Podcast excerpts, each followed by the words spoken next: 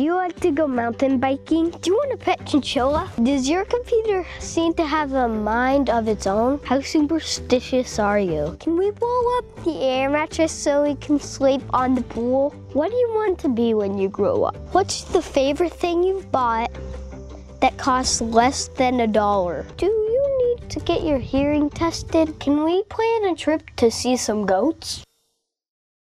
Well, if you have kids, you know that they can be full of questions. And some kids are just more inquisitive than other kids. And that's just a nice way of saying they'll drive you crazy as a parent. You know, why is the grass green? Why is the sky blue? Why does the sun come up in the morning and go down at night? Why do healthy foods taste so bad and junk food taste so good? You're still asking that question, a lot of you, aren't you? Um, why, why do I have to go to bed so early? Why can't I stay up later? Why do I have to do my homework? Why can't I go out with him? He'll drive carefully two more points and he's going to lose his license. Do you remember a number of years ago, there was um, a bumper sticker that got popular for a while that people put on, you know, the back of their cars, and it said this. It said, Jesus is the answer. You'd see it on billboards too. And it caught on. It's pretty catchy for a little while. It's interesting because if you read the four Gospels, and by four Gospels we mean those books that were written about Jesus' life and his teachings on earth Matthew, Mark, Luke, and John, first four of the New Testament. Those are the four Gospels. But if you read those four Gospels, what you find is that Jesus is more of the question than the answer. It's recorded in the Gospels that 183 times people asked Jesus questions. And there were simple questions like, where are we going to get enough bread to feed these people? To profound questions like, how can we have eternal life? But here's the kicker of those 183 questions that people asked Jesus, Jesus answered directly only eight of those questions. All the others, he either answered indirectly, he told a parable, he ignored their question, or often he would answer their question with a question. And when he would ask you a question, the more uncomfortable he could make you feel, the better. But when Jesus was on earth, it's also recorded that he asked 307 questions. 307. He was 38 times more likely to ask you a question than to answer your question. Interesting? And those were engaging questions. Those were probing questions. Those were questions that would make you think about life in new ways. Questions like, What are you looking for? What do you want me to do for you? Do you want to get well? Why do you doubt? Why do you worry? We are going to start a new series today, and over the next five weeks, we're going to look at this series called Questions from Jesus. Five thought provoking questions that he asks. Questions like, Why are you so afraid? Do you love me? Are you going to leave too? Who touched me? And today, who do you say I am? Now, why did Jesus ask so many questions? You know, for the most part, we like easy, pat answers, just the facts, right? You know, he rarely gave those, but even with like a sermon, I like three points. I like them to rhyme and alliterate. That just seems right. Unfortunately, rarely did Jesus do something like that. So, why did he ask so many questions? Well, in that day, that's what rabbis and teachers did. And there were a number of reasons Jesus would do that. One is he just wanted to open up conversation with people, you know, get them talking. In other, in other words, another reason was he liked to initiate reflective, introspective thoughts for people, get them thinking a little more deeply. And um, perhaps another reason is he just wanted to know what they were thinking, or at least get them to express what they were thinking. So that's what was behind a lot of that. Now, imagine this. Imagine you invite Jesus over for milk and cookies. And you're sitting there, you know, you serve the milk, you serve the cookies. The two of you are sitting there. And as you take as you're taking your first bite of your cookie, Jesus looks at you. He makes eye contact. He looks you right in the eyes and he says, "Who do you say I am?" How would you respond to that question?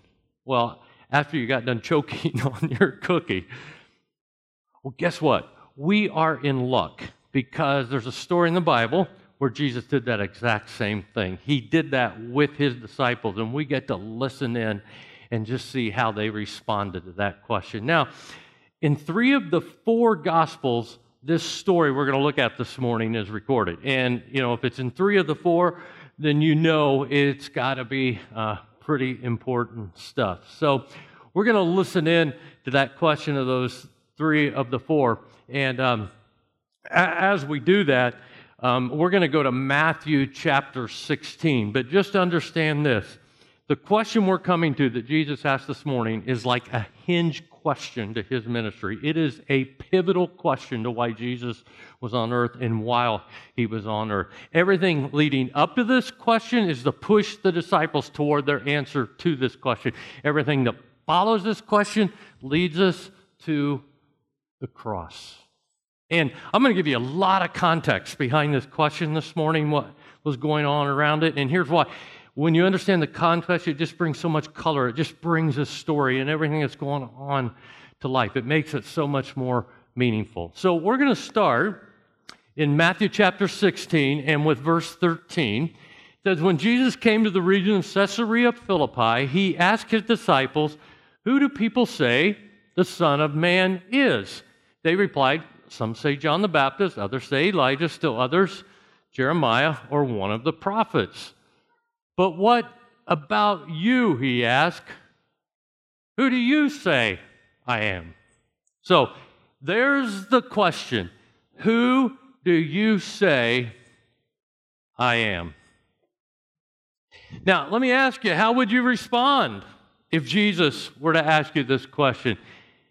How you answer this question is by far the most important response you'll ever give in your life.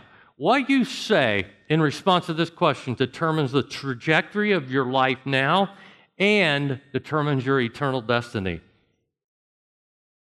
Now, the Bible is a geographically written book. I don't know if you noticed when I read, but it said that they came to the region of Caesarea Philippi. Caesarea Philippi was a Roman city north of where Jesus grew up. The best way to describe it is that it was the Las Vegas of that region. What was done in Caesarea Philippi stayed in Caesarea Philippi. And there was a huge rock shrine that was built to the Greek god Pan at Caesarea Philippi. Prostitution was prevalent and considered a religious act of worship to the god Pan. You know, the disciples had to be absolutely shocked that Jesus would bring them to this city. And this city was called the gates of hell or the gates of Hades because of what went on there. Much of the immoral activity that was done there was done in the name of the god Pan. I think the disciples were looking around as Jesus took them there, like, why are we going here? What are we doing? But Jesus brought his disciples here to make a statement about who he was. It's a defining moment. So Jesus asked the question Who do you say, say I am? Check out what happens next. Peter's answer. Simon Peter answered, You are the Messiah, the Son of the living God. Boom. I mean, you nailed it, Peter. That's the right answer. So, if like you're ever on Jeopardy and the clue for a thousand is you are the Messiah, the Son of the living God, then buzz in and say, Who do you say I am? If you are ever having milk and cookies with Jesus and he looks you in the eyes and he asks you directly, Who do you say I am? Then Peter's answer is the right answer to that question. You know, Peter was often the first of the 12 disciples to speak up. That got him in trouble a lot of times. In fact, in just a few minutes, in this exact same story, we're going to see that it gets him in trouble. But in this instance, Peter nailed it. And like I said earlier, if you're looking for a pivotal point in Jesus' ministry, this is it.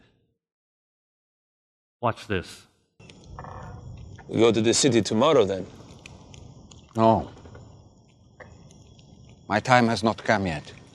When will that time be then? Simon, the priests will ask you to explain yourself.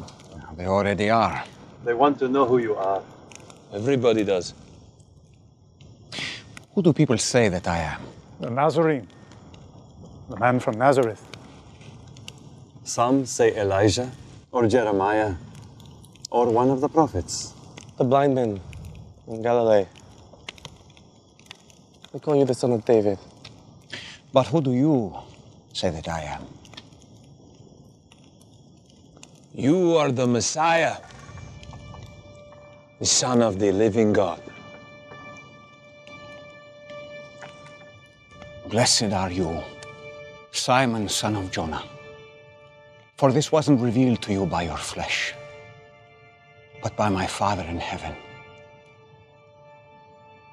You are Peter, rock. And on this rock, I will build my church, and the gates of hell won't prevail against it. The disciples had already said that Jesus was the Son of God. You can see that recorded in Matthew 14 33. But his identity as Messiah is an interesting addition. In the Jewish culture, the term Son of God meant that Jesus was calling himself the very nature of God. He was saying he was God. You know, think about it. A son carries the DNA of the Father. So when Jesus referred to God as his Father, Jewish leaders picked up stones to stone him because they viewed this as blasphemous. He was calling himself God. The term Messiah is equally important, though, but it carries a little different meaning. While Son of God is more about identity, the term Messiah was more like a job description, and it meant anointed one. Often it's translated into English Christ. And it indicates someone chosen by God for a particular task. The task associated with Messiah for Jews was one of deliverance. Most Jews at that time knew, knew that they needed deliverance from the Roman Empire, just as God had delivered them from Pharaoh in Egypt, you know, 1,500 years earlier. He would deliver them from Caesar, right? But when Peter called Jesus the Messiah, and you know the others sitting around all nodded in agreement, they didn't fully understand what that meant. Jesus wasn't going to overthrow the Roman government and set up a new kingdom right there, right then on earth. That's what they wanted. And in fact, that's what they thought they'd signed up for. So wait until you see their reaction when Jesus says that instead of overthrowing the government, he's going to be murdered. It didn't go over so well. But we'll come back to that in a few minutes. Now, Peter says, You are the Messiah, the Son of the living God. Check out how Jesus replies. This is verse 17. Jesus replied, Blessed are you, Simon, son of Jonah, for this was not revealed to you by flesh and blood, but by my Father in heaven. And I tell you the truth that you are Peter, and on this rock I will build my church, and the gates of Hades will not overcome it. This is the first time that Simon is called Peter. And the name Peter just means rock. In Greek, it's the word Petros. And what Jesus is doing here is a play on words. He calls Peter a rock, meaning he would be the leader of the early church. But knowing what we know about Caesarea Philippi helps you understand what Jesus was saying when he said, On this rock I will build my church. Caesarea Philippi was a huge rock. It was a huge rock in the side of a mountain.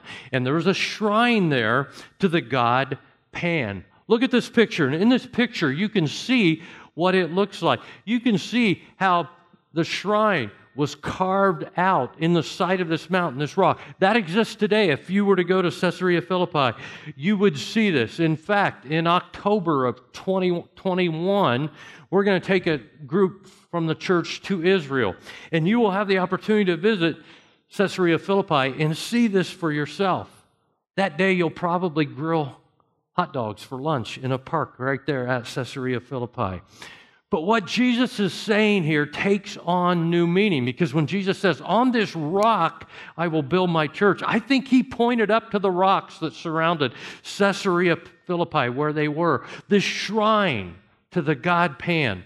Remember, this place was also called the gates of hell or the gates of Hades because of what went on there. There's another play on words. Jesus was saying, There is no God, there is no place, there is no amount of evil like what takes place here at Caesarea Philippi, that can stop my church.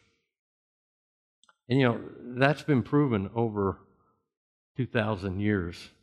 When Jesus was crucified in AD 33, there were about 120 people who claimed to be true followers of Jesus. Today, 2,000 years, a little over 2,000 years later, uh, maybe there are 2.5 billion people in the world who claim to be followers of Jesus. That means one out of every three people in the world today on this planet say they are a part of the church. The church, the Christian church, is the largest organization on earth. The church is bigger than China and Europe and the United States combined. And the church is the hope of the world. Because when someone becomes a true follower of Jesus, it is transformational. What the church does is, is offer people a message of hope. You know, you can go to Washington, D.C. today, and you can drive through the streets of our nation's capital, and you can see governmental building after governmental building. I've done that before. But as well intentioned as some of our governmental programs are, there's not a single department of the government that can change a human heart or change a human destiny. There's no government program with transformational power. You can walk down the streets of Wall Street in New York City, which I've been able to do too.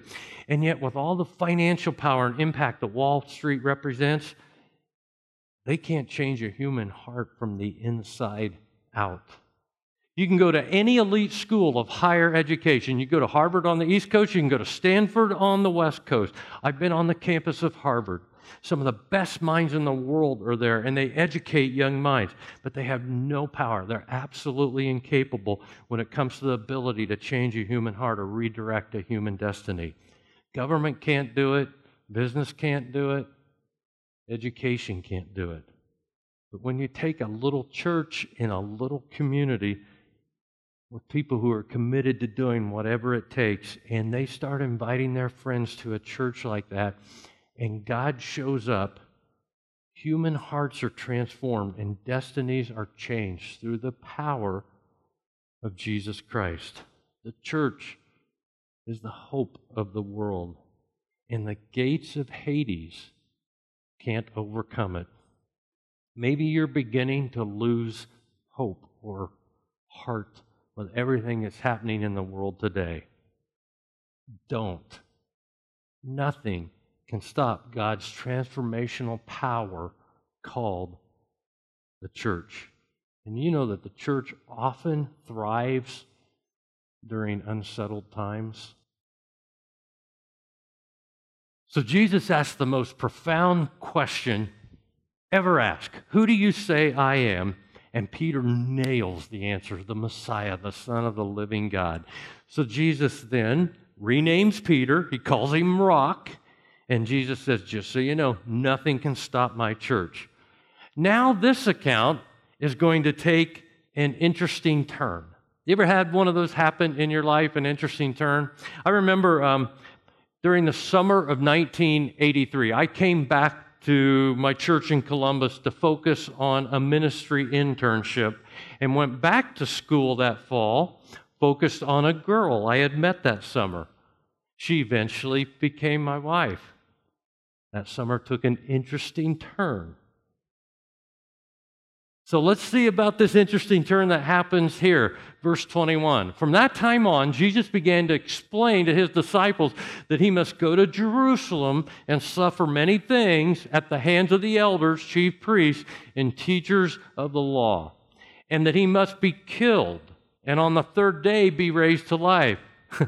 Peter took him aside and began to rebuke him. Never, Lord, he said, this shall never happen to you. Jesus turned and said to Peter, Get behind me, Satan. You're a stumbling block to me. You do not have in mind the concerns of God, but merely human concerns. Oh man, Peter, you were doing so well. I mean, Peter makes the most profound statement of his life, and then he ends up getting called Satan. Now, I don't think Jesus is really calling Peter Satan. Jesus just knows that this is Satan's agenda to keep him from going to the cross. I'm not sure that explanation made Peter feel any better back then. And I'm sure a few of the disciples were standing around going, Did he just call Peter what I think he just called Peter? Peter didn't understand the scope of deliverance that was needed. Peter protested when he heard that Jesus was going to die because he's thinking, that's not going to defeat Rome. A dead Messiah isn't going to do anybody any good. By the way, just a quick side note it's not unusual for you to not fully understand the work of God in your life either. So trust anyway, even when you can't connect all the dots. Now, the true anointed one would defeat powers that were actually far greater than Caesar. Jesus was going to abolish the power of sin and death. He would die and be raised to life again. And the Messiah was going to deliver all of us from the clutches of Satan to a relationship with God. Did you hear what I just said? Let me repeat that for you. Jesus' deliverance as Messiah was going to abolish the power of sin and death. He would die, but he would be raised back to life, and this Messiah would deliver us from the clutches of Satan to a relationship with God. That's why the question, Who do you say I am? is the most important question that you could ever answer. So, who do you say Jesus is? You know, Jesus left us no middle ground. He claimed to be the Messiah, the Son of the living God. Another time he said, I am the way, the truth, and the life. No one comes to the Father except through me. You know, to claim that, you'd better be the anointed one, right? Or else you're a liar or a lunatic. And my hope is that you will not respond to this question lightly. If Jesus claims are true, then your eternity hangs in the balance. But when you do accept Him as your Messiah, your Savior, your sins are forgiven, you have a relationship with Him, someone to walk through with you, to walk with you through this life, to give you strength and comfort in this life, and to give you the promise of eternal life. Once you invite Him into your life because of who He is, it really demands that we surrender our lives to Him, that we live for Him. It changes our purpose in life. And that's all good because a relationship with Jesus leads us to ultimate fulfillment. He gives us what we're really looking for in life. You know, I really believe C.S. Lewis, the late great British author, said it about as well as it's ever been said in his book called Mere Christianity. Just listen to what he wrote. I am trying here to prevent anyone from saying the really foolish thing that people often say about him. I'm ready to accept Jesus as a great moral teacher, but I don't accept his claim to be God. That is one thing we must not say. A man who was merely a man and said the sort of things Jesus said would not be a great moral teacher. He would either be a lunatic on the level with a man who says he's a poached egg or else he would be the devil from hell. You must make your choice. Either this man was and is the Son of God, or else a madman or something worse. You can shut him up for a fool, you can spit at him and kill him as a demon, or you can fall at his feet and call him Lord and God. But let's not come up with any patronizing nonsense about him being a great human teacher. He didn't leave that open to us. He did not intend to. I have, I have to accept the view that he was and is God. So let me ask you again who do you say Jesus is? In just a moment, I'm going to pray. But before I do, I'd like to ask you to bow your heads because I just want to give you this quiet moment to consider this profound question. And if you have never done this, if you're ready to accept the claims that Jesus made and invite him into your life today to lead it, then tell him that right now as I close in prayer.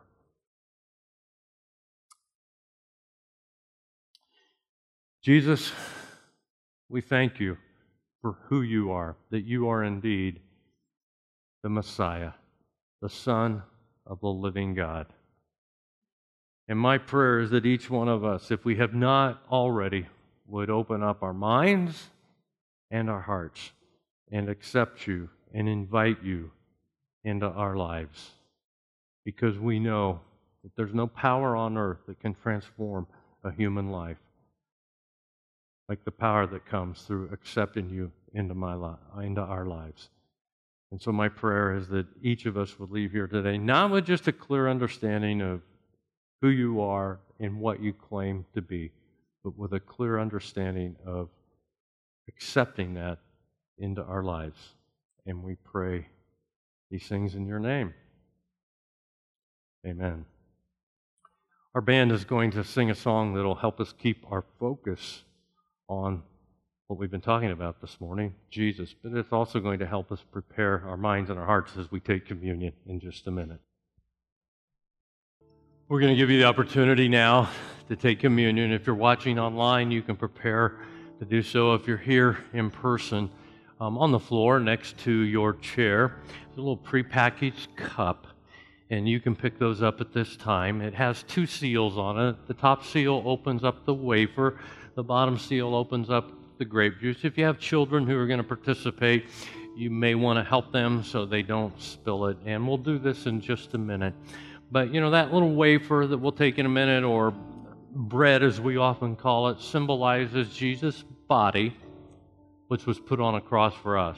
The cup of grape juice pictures his blood, which was shed for us. Jesus told us before he went back to heaven, he said, I want you to do this to remember me. I want you to take communion. So for 2,000 years, followers of Jesus have done this together, taking communion to remember Jesus' death for us. So it's a very meaningful time. It's a very rich time that we have to remember Jesus and what he has done for us. So, right before we take it, I want to give you a few moments to just get your heart ready, your mind's ready to do that, just some quiet, reflective time. In just a moment, I'll give the word and we'll take this together. But for now, just take a quiet moment and reflect on Jesus.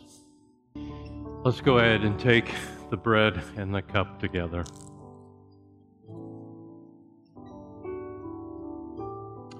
I'd like to pray for us. Jesus, now as we remember what you did for us. We thank you that you are indeed the Messiah, the Son of the living God. And even though words can't express fully our gratitude to you, we do want to say thank you and let you know how much we love you. And it's in your name we pray. Amen.